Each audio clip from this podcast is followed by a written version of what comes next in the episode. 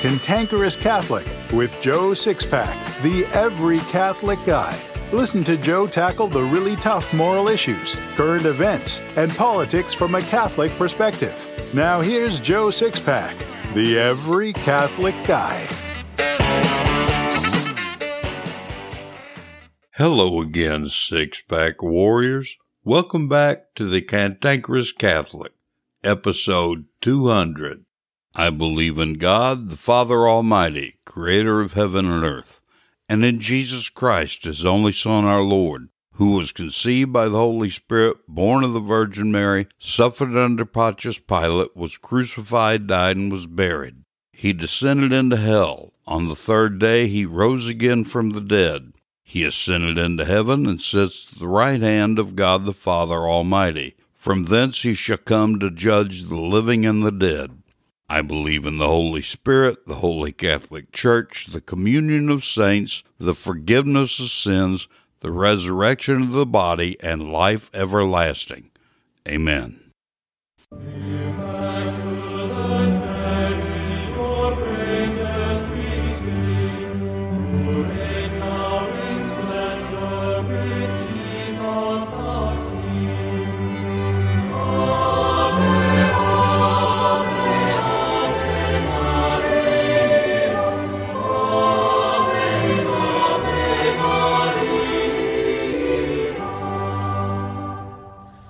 I do solemnly swear that I will support and defend the Constitution of the United States against all enemies, foreign and domestic, that I will bear true faith and allegiance to the same, and that I will obey the orders of the President of the United States and the orders of the officers appointed over me, according to the regulation and uniform code of military justice. So help me God.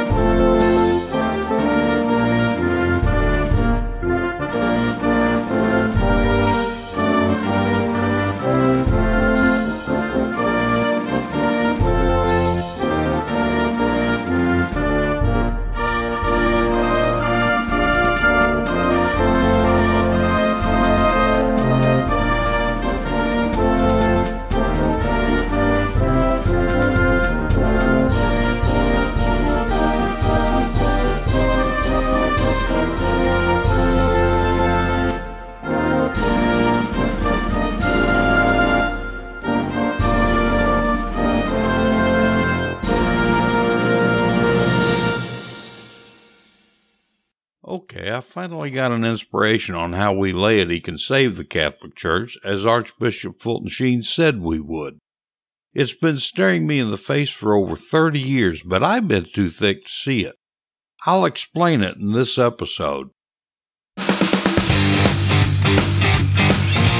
I've been sharing the faith with people for over 30 years. The Holy Spirit has used me to make hundreds of converts, and 84 of them are my adult godchildren. When the Holy Spirit works through us in a big way, He usually uses the talents given to us before we were even born.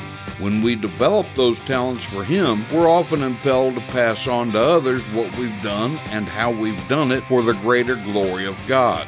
That's why I wrote the Lay Evangelist Handbook. You might say the Lay Evangelist Handbook was 30 years in the making, because in this book I share with you all the best that I've learned about how to share the faith with lapsed and non Catholics so you can bring your friends and family to the fullness of divinely revealed truth. The very first chapter gives you a thorough explanation of the things you need to do to maximize your effectiveness so you won't end up with egg on your face when trying to engage people.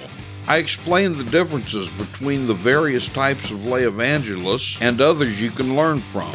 I even talk about some statistics that should help give you a real sense of urgency for sharing the faith. Then I get to the step by step process for sharing the faith. I give a full presentation of the exact text I've used and refined for 30 years. I tell you what to do, what to say, and how to do and say it, while leaving room for you to work in your own personality and make these techniques your own. There's no other book like this on the market. So get your print or ebook copy of the Lay Evangelist Handbook today. It's available in print on cantankerouscatholic.com or in print and ebook on Amazon and Barnes & Noble.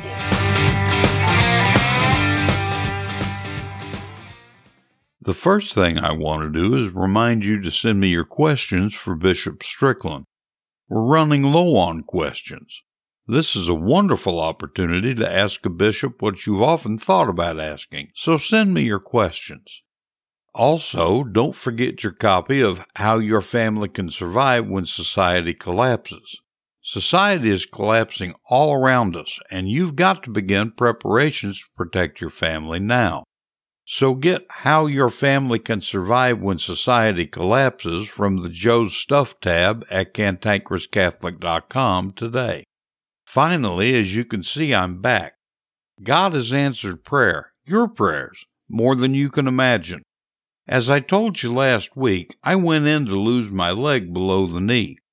Imagine my joy and praise of God when I awoke in recovery to find I only lost my toe. Next week I'll tell you all about it, but this week I need to tell you about something much more important than my life. This week I'm going to tell you how we can save the church, but we must all stand together and before Almighty God to commit ourselves to this great battle of peace. I've figured out how we lay people can save the church. Venerable Archbishop Fulton Sheen once said, Who is going to save our church? Not our bishops, not our priests and religious. It's up to you, the people. You have the minds, the eyes, the ears to save the church.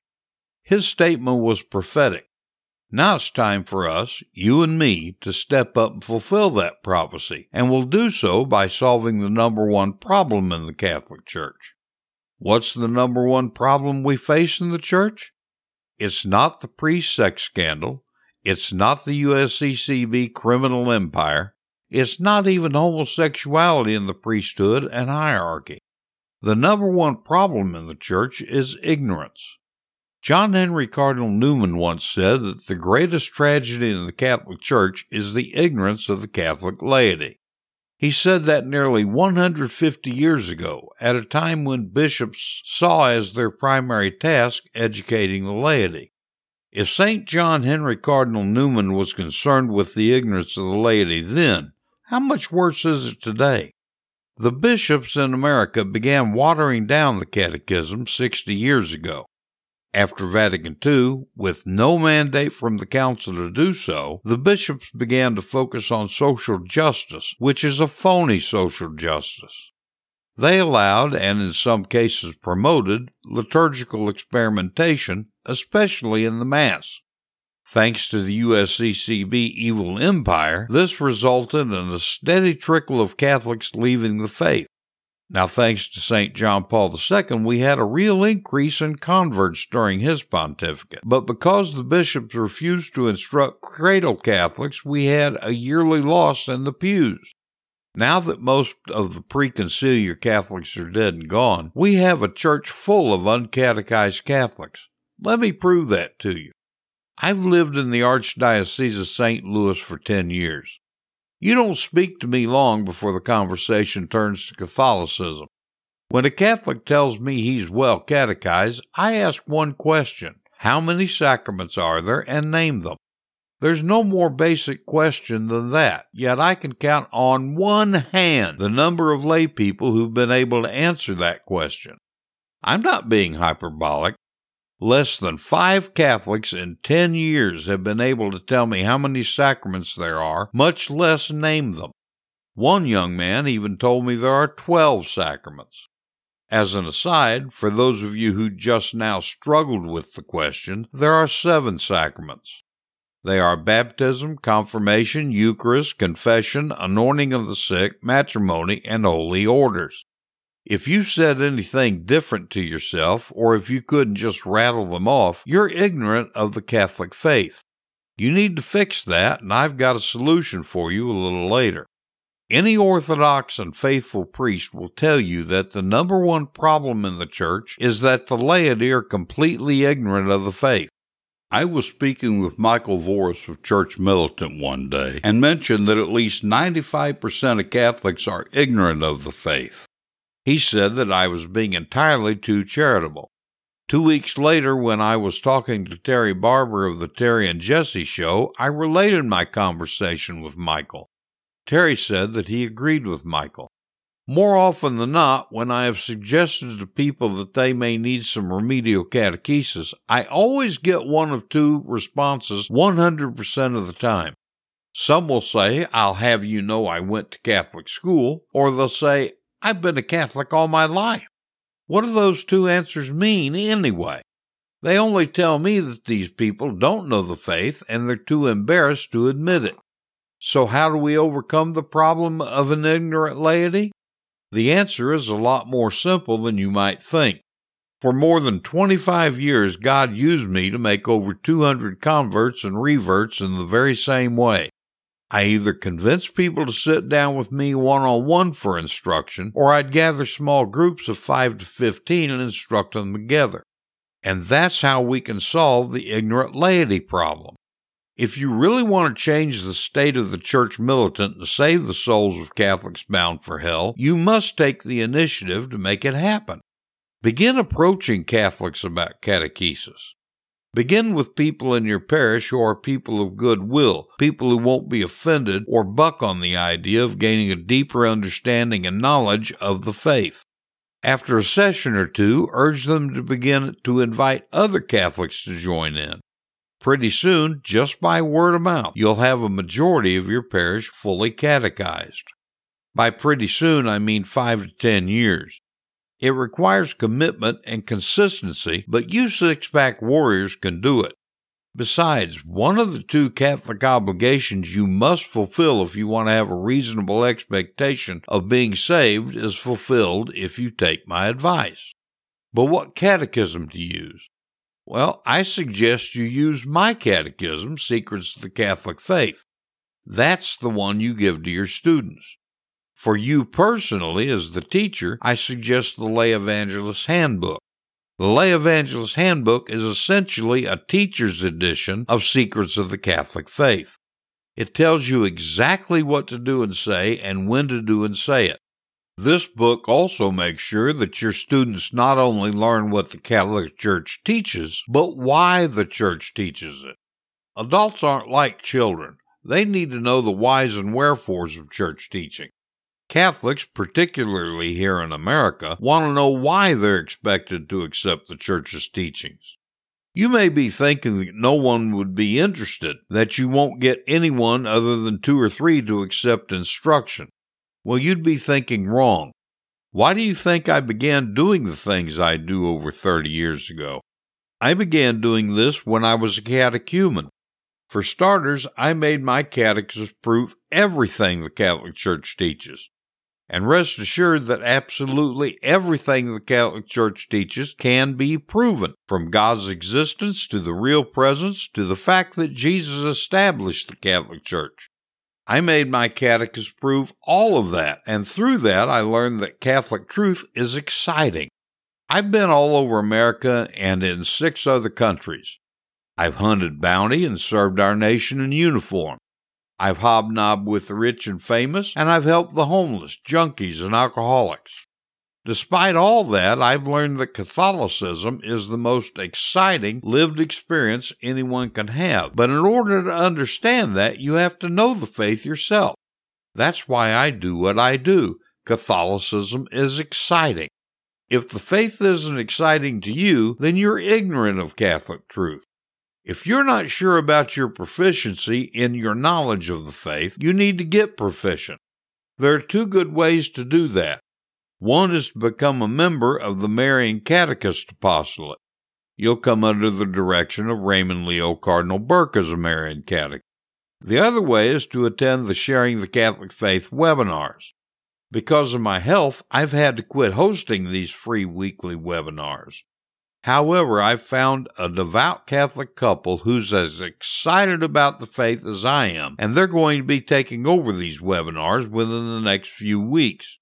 So, what you need to do is get on my email list so you'll begin getting invitations to these webinars when they start back up. Sharing the faith is one of the two primary things you need to do if you want to have a reasonable expectation of going to heaven.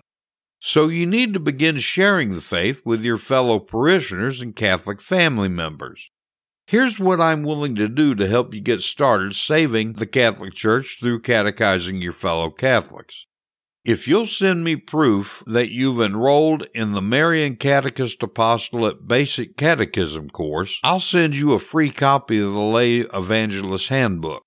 In the alternative, if you go to the Joe's Stuff page on cantankerouscatholic.com and buy five copies of Secrets of the Catholic Faith for your future students, I'll include the Lay Evangelist Handbook in your order.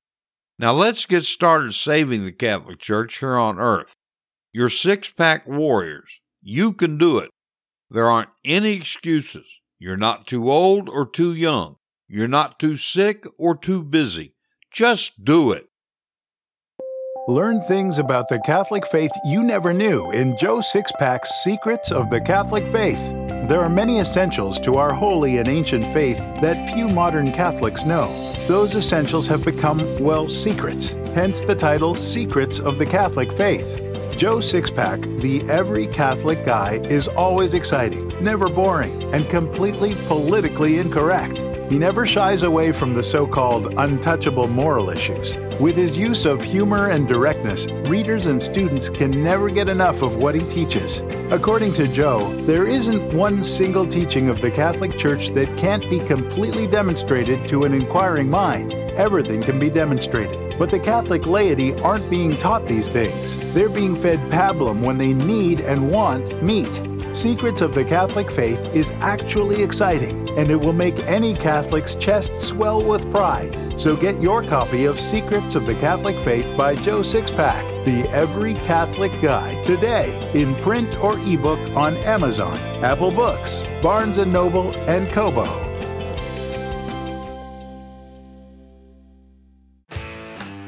It's time for the Sacred Heart Wins with Bishop Joseph Strickland. Each week, His Excellency answers your toughest questions about the Catholic faith, the problems in the Church, spiritual questions, catechetical topics, or anything else you want to know. If you have a question, just email it to joe at cantankerouscatholic.com. Now here's Bishop Strickland and Joe Pack, the Every Catholic Guy. Hello, six pack warriors. Here we are again with Bishop Joseph Strickland of the Diocese of Tyler in Texas. How are you today, Excellency? Good, Joe. How are you? Oh, I'm fine. Uh, and I appreciate you asking. I always like to get asked if I'm doing well. uh, Excellency, Joan asks, does or in fact, I'm going to have some commentary myself and ask a question myself uh, because this is a very good question. Joan asks, does or should a catechism have an imprimatur to be accepted and used by a Catholic? Thank you for considering this question. Uh, so what about it? Imprimatur. Yes, it, it should have an imprimatur is basically a, an official um, statement from a bishop that this is accurate Catholic teaching. Um, we have the the Catechism of the Catholic Church, which should be for any developed catechism in a diocese or for a certain population segment. I know there's one for teens, but the, the starting point should always be the official Catechism of the Catholic Church promulgated by Rome under uh, Pope St. John Paul II in the 90s. Um, and that should always be the reference point. And so an imprimatur is is fairly easy in that context. Basically, any catechism that's developed, and there are various ones, but they should always use that as the starting point. And then it makes it easy for a bishop to just make sure it corresponds with what the Universal Catechism says. And maybe it's just dealing with specific elements for a certain age group or a certain kind of focus for teachers or whatever. Okay, that that that that is exactly the answer I expected. Canon law says that an imprimatur must either be acquired from the diocese where the writer is or from the diocese where it is published. Correct. In my case, that is one and the same. I have a very popular catechism called Secrets of the Catholic Faith, and it does not have an imprimatur. I have been trying to get an imprimatur out of this archdiocese for years, and I can't get anything but sideways talk. So if it was to be published, I had to go ahead and do it. What advice would you give me on that? Well, um, obviously, if you, as a faithful Catholic, are sure that it corresponds with the Catechism of the Catholic Church, then certainly an imprimatur gives you that extra seal of approval. But if you know that it does correspond to that, then it's not a, an absolute necessity. And obviously, you managed to get it published without the imprimatur. So certainly not everything gets an imprimatur. Sometimes a nihil obstat is used, which basically doesn't really certify the teaching, but just says there's no obstacle to this being published. Yeah, a lot of times they're they're added together to, to certain books, but there are many books, um, catechisms or otherwise, that don't have an imprimatur, but are still sound teaching of the Catholic faith. I am a consecrated Marian catechist under the direction of Cardinal Burke. So uh, I've been very well trained. I think I've, I think I can put out stuff that doesn't have any uh, heresy in it. But it has always bothered me that I cannot get an. They they don't even have anyone appointed in this archdiocese to take care of that. Yeah. Uh, it's it's terrible, and that's been under two different bishops. So Okay, uh, Peter asks, oh, this is a good one. Uh, goaded by the repeal of a woman's right to exterminate her own child in the womb, the rad left has been attacking Catholic churches. The ecclesial response has been to enjoin the faithful to pray and to forgive. But should we also protect the churches, maybe with an organized Catholic militia of men who are physically prepared to repel the desecrators. Of course, we did that in 19th and early 20th century here in this country, particularly in Philadelphia. Uh, he asks a good question here, Excellency. Well, um, I've heard of a lot of in in our diocese and in other places in the the wake of the the Roe reversal. Um, security issues have been uh, addressed uh, more significantly than before. Uh, certainly, um, the churches have a certain obligation and a right to to provide security when when it becomes uh, obviously necessary. Thankfully, it it hasn't really been an issue in our area, but um, certainly the church has not just the right, but I believe the obligation to see that things are, are not desecrated, that things are, are kept secure. And uh, I mean, even here in the, the rather small town of Tyler, we um, we have security at our cathedral at all the masses, just for the sake of of peace and safety. And it, you know, a lot of times those uh, act as a deterrent if people know that there's security there, it tends to sort of tamp down any uh, wild thought of, of doing something um, bad and violent to that facility or to those individuals. Thank you. Chuck has an aching Catholic heart. It's obvious in this question. He asks, we had a rosary prayer service on the 25th of June, the Immaculate Heart of Mary, honoring the Sacred Heart of Jesus. At the end of the rosary, we recited the litany of the Sacred Heart. The result was a feeling that this was an anointed moment. Uh, where have all the good practices gone? Well, um, what I would respond to that question, thankfully, there are many good practices still in place.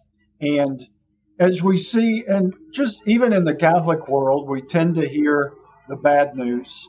Um, and often the good news isn't as highlighted, but there are many efforts of, of rosaries, of novenas, of all kinds of, of good Catholic practices that I see, certainly here in the diocese, many of them inspired and run by laity. I, I certainly encourage that.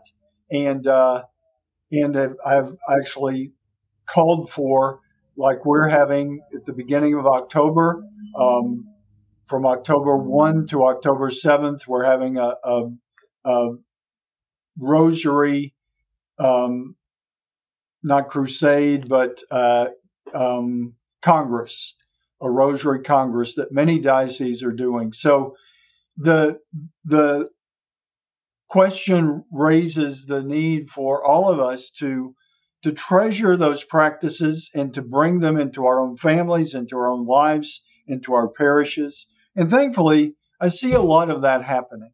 Um, certainly, there are there there's bad news out there, and we have to pay attention to that as well, and and clearly and joyfully um, and vigorously share the truth. But also, we do need to to highlight the good things that are happening. Okay, thank you, Excellency. I I typically advise people like Chuck, uh, you know, if the good practices aren't there, the uh, whose fault is that? You know, go to your priest, go to your bishop, suggest these things, and ask for them. Uh, my experience has been that nearly every priest I've ever talked to is very accommodating in this regard. Yeah. Uh, Thomas asks, you're going to love it. When should a priest deny communion to a person?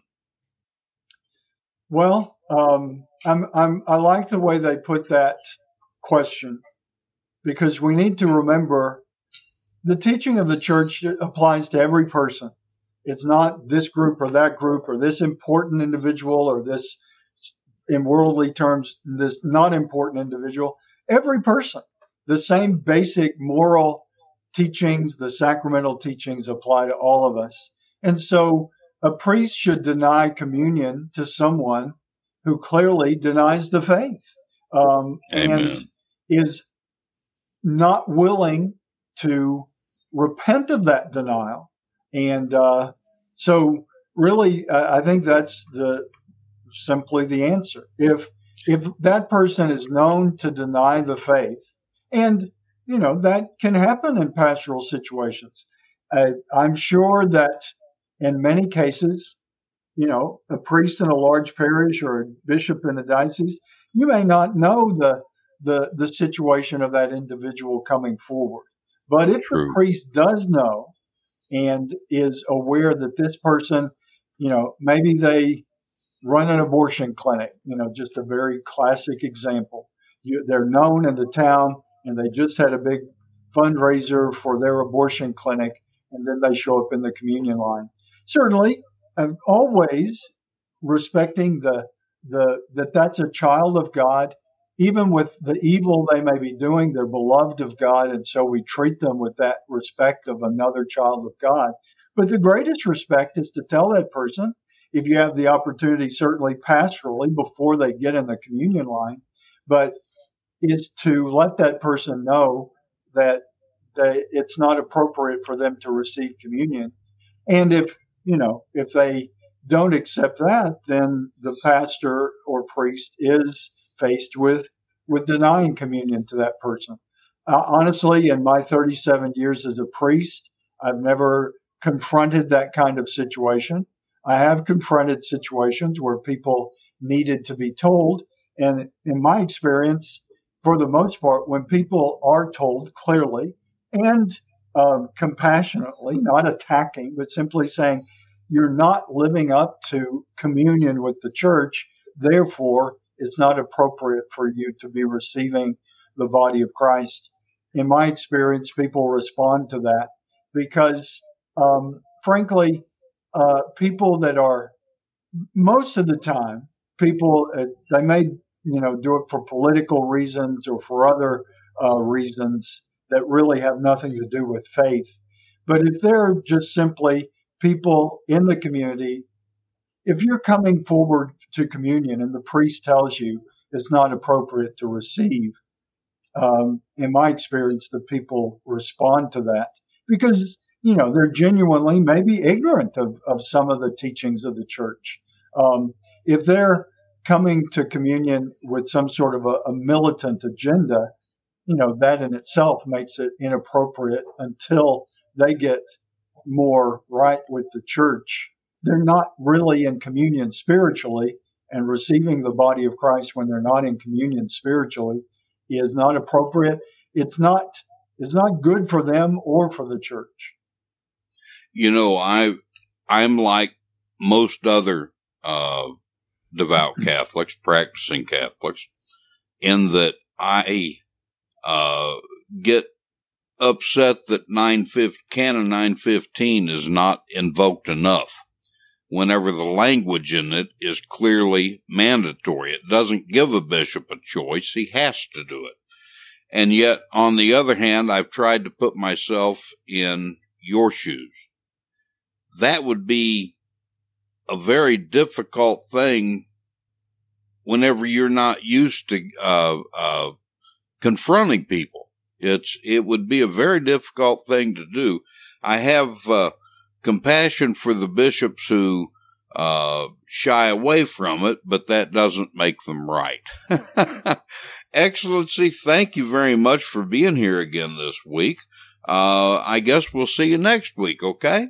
Okay, thanks, Joe.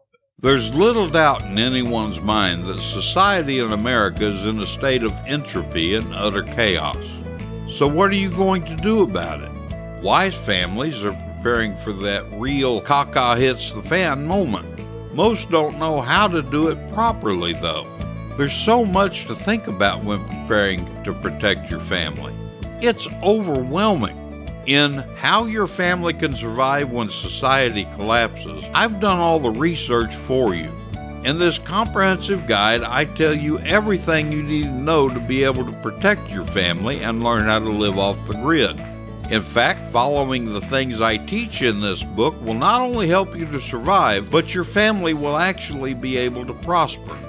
Get your copy of How Your Family Can Survive When Society Collapses now, today while there's still time to prepare. You'll find a link in my show notes at cantankerouscatholic.com or you can go to the book section on the Joe's Stuff page.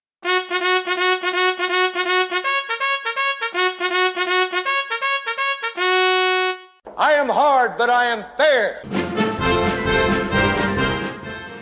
It's time for the Catholic Boot Camp with your drill sergeant, Joe Sixpack, the every Catholic guy. Learn the Catholic faith and how to defend it like you've never heard it before. This boot camp is tough, so there's no political correctness, no spirit of Vatican II, and no namby-pamby platitudes. Drill Sergeant Joe Sixpack, the every Catholic guy, will prepare you for spiritual war. Now here's Joe Sixpack.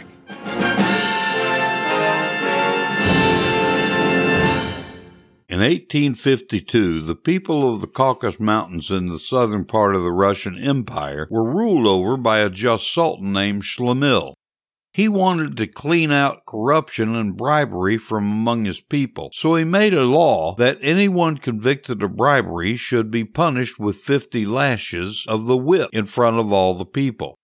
To everyone's surprise, the first person to be caught in the act of bribery was Shlemil's own mother. He was grief stricken that his mother should do this grave act against his law, and for three days he struggled with himself about what he should do. On the fourth day he appeared before all the people, had his mother brought before them, and ordered two men to begin the whipping. As the first blow was about to fall, the Sultan suddenly went to his mother's side and untied her. Then he gave orders to the two men to tie his hands, rip off his shirt, and whip him instead. They did so, but unwillingly. With a deathly pale face, he bore all fifty blows himself. Blood flowed from his wounds as they were made to gape open further and further from the slicing action of narrow leather against his flesh. Once the beating was finished, he turned to his shocked people and said, Now you may go to your homes. The law has been satisfied. The blood of your Sultan has flowed to make up for this crime. From that day, bribery was never heard of again among Schlemil's people because they never forgot their just ruler and the sacrifice he made in love for his mother and justice. I think it's very easy for us to take our redemption for granted. After all, we've heard how Jesus was crucified for our sins, and when we look at the crucifix, we see a very sterile version of what really took place.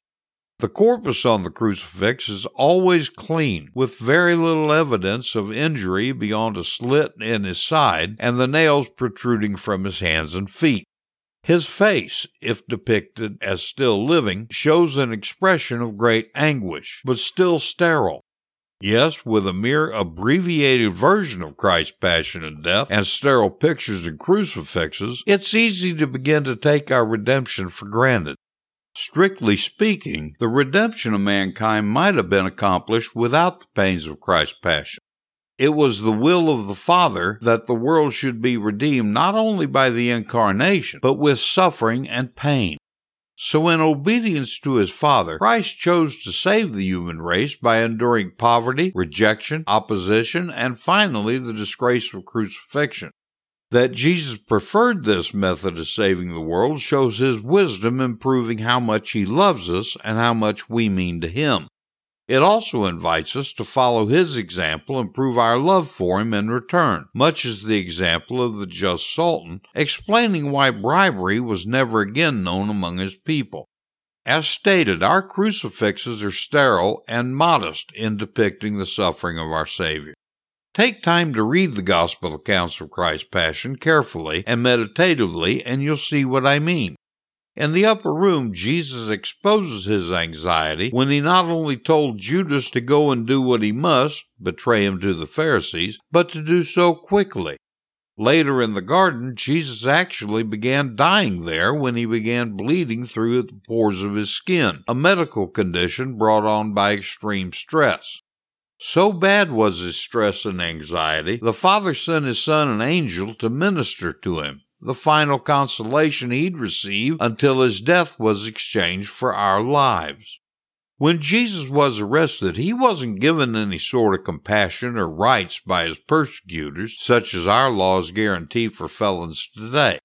He didn't even have the benefit of counsel from a lawyer, which is what the scribes were. Indeed, the Sanhedrin convicted Jesus of blasphemy in a short kangaroo trial held in the middle of the night. Then they punched him with fists repeatedly. They jerked out handfuls of his beard from his face. He was horribly treated by his own people. Since the Sanhedrin lacked the power under Roman law to execute Jesus, they had to wait until morning to take their case before Pontius Pilate. So, where did Jesus spend the remainder of the night? They dropped him into a hole in the ground that was too deep to climb out of and so narrow that he couldn't even sit down to rest. After meeting with Pilate the next morning, it was agreed that Jesus should stand before the governor in judgment. Pilate, coward that he was, couldn't find anything Jesus had done worthy of death, so he had Jesus scourged in the hopes that this punishment would satisfy the Jews. We hear about the scourging and meditate on it each time we pray the sorrowful mysteries of the Rosary. But this brutal event is also sterile in our thinking, due to the sterile and modest pictures depicting it. Following Roman law, Jesus was beaten by two soldiers with a scourge made of leather strips like a handful of smaller bullwhips. On the end of each of those leather strips were sharp rocks and hook like pieces of metal. Each time Jesus was struck with a scourge, as it reached around his body and head, the hooks dug into his flesh and ripped out huge hunks. Jesus was beaten almost to death. Adding insult to injury, the soldiers then mocked him as king of the Jews with a crown of long thorns. It wasn't merely placed on his head. The soldiers, in their lust for savagery, thrust those long and painful thorns onto his head to make them dig into his skull. Jesus' suffering continued for hours. He was forced to listen to the crowd demand his death, the very people he loved and came to save, while finding himself taking the place of a murderer for execution. He was forced to carry his heavy cross through the streets of Jerusalem until the consequences of his scourging wouldn't allow him to carry it any further. He found himself face to face with his mother along the way, knowing how broken her heart was at seeing him in the shape he was in. The crucifixion itself was the greatest of his humiliations. Was it painful? Yes, and the pain is more than you and I can possibly understand. I could do an entire boot camp on how Jesus physically suffered from the cross, but the humiliation is just as important and can be covered here. In our crucifixes, we see Jesus hanging there with a loin cloth, but a careful reading of the gospel accounts of the crucifixion tell us that wasn't the case at all. Jesus was hanging on the cross before a crowd of people gloating over his demise, and his mother standing in front of all of them before her son, stark naked. He had nothing on at all, not only exposed to his murderers, but exposed to his loving and faithful mother as well. Jesus' final emotional agony came when he gave his mothers to St. John. In a homily about the sufferings of the Blessed Virgin Mary, St. Bernard the Abbot explained it this way Or were the words, Woman, behold your son, not more than a sword to you, truly piercing your heart, cutting through to the division between soul and spirit? What an exchange! John is given to you in place of Jesus, the servant in place of the Lord, the disciple in place of the Master. The son of Zebedee replaces the Son of God. A mere man replaces God himself. It had to be equally painful for Jesus as it was Mary. Indeed, Bernard's words show us how Mary had an active participation in our redemption. Jesus suffered for us more than we like to think. In fact, I don't believe any of us like to think about how much Jesus suffered for us. No one likes to dwell on such brutal, barbaric events. Still, dwelling on the Passion of Christ is something we must do. If we fail to meditate on his passion and death, then we take him and his sacrifice for granted. If we take Jesus and his sacrifice for granted, then we become lukewarm if feeling anything at all about our redemption. Then the day will come when we will hear Jesus say to us, I know your works. You are neither cold nor hot. Would that you were cold or hot. So because you were lukewarm and neither cold nor hot, I will spew you out of my mouth. You might want to sit down for this one. I'm going to stop asking you for gifts to support this show and begin asking you to help me get more listeners to the Cantankerous Catholic. It won't cost you anything except a few minutes of your time. The more reviews the Cantankerous Catholic gets, the more often it's displayed by the podcast aggregators when people are looking for new podcasts. Occasionally, this might cause the Cantankerous Catholic to get attention from Podcast Magazine, the industry's trade magazine. So click on the link in my show notes that says Rank and Review the Cantankerous Catholic so more Catholics can join us. Then write a short review. Doesn't cost you anything and it doesn't make me anything. It just gets more listeners for the Cantankerous Catholic and makes the USCCB livid. That's a good thing. The Catholic Church is 2,000 years old. A lot of wisdom is gained over two millennia. Each week we'll share some of that wisdom with a Catholic quote. So here's this week's Catholic quote. This week's Catholic quote is from St. Peter Julian Eymard. He said, Happy is the soul that knows how to find Jesus in the Eucharist and the Eucharist in all things. I believe a really great way to teach the faith is through stories, parables, and anecdotes. So here's today's story. There was a man in New York City who made his living in the trucking business. Late on the night before the Feast of the Immaculate Conception, a feast that used to be celebrated as a holy day of obligation, a customer requested that he haul a cargo of fish. It would mean working on the holy day. The Catholic businessman declined, saying that he had to attend Mass. When the fish dealer explained that his cargo would spoil if they waited until the day following the feast, the trucker consented, saying, I won't ask my men to work. My two sons and I will haul the fish. That they did, missing Mass as a result. At the end of the month, the fish dealer received his monthly invoice from the trucker for services rendered, but there was no charge for hauling that particular shipment of fish. When he called the truck owner's attention to the omission, it was explained this way There's no charge. We never do business on Sundays or holy days. My sons and I did it for you as an act of charity in order to save the fish. This is one of the valid excuses for labor on Sundays or holy days, namely a notable loss to your neighbor. Since it was done in charity, no charge was made. The Church sets Sunday and holy days apart, reminding us forcefully of our duty to worship and think about God. The prohibition of labor helps men to honor God in group worship. There's no blessing on unnecessary manual labor on the Lord's Day or on holy days of obligation. This has been The Cantankerous Catholic with Joe Sixpack, the Every Catholic Guy. Thanks for subscribing, and be sure to visit cantankerouscatholic.com to get your free copy of Joe's popular book, The Best of What We Believe Why We Believe It.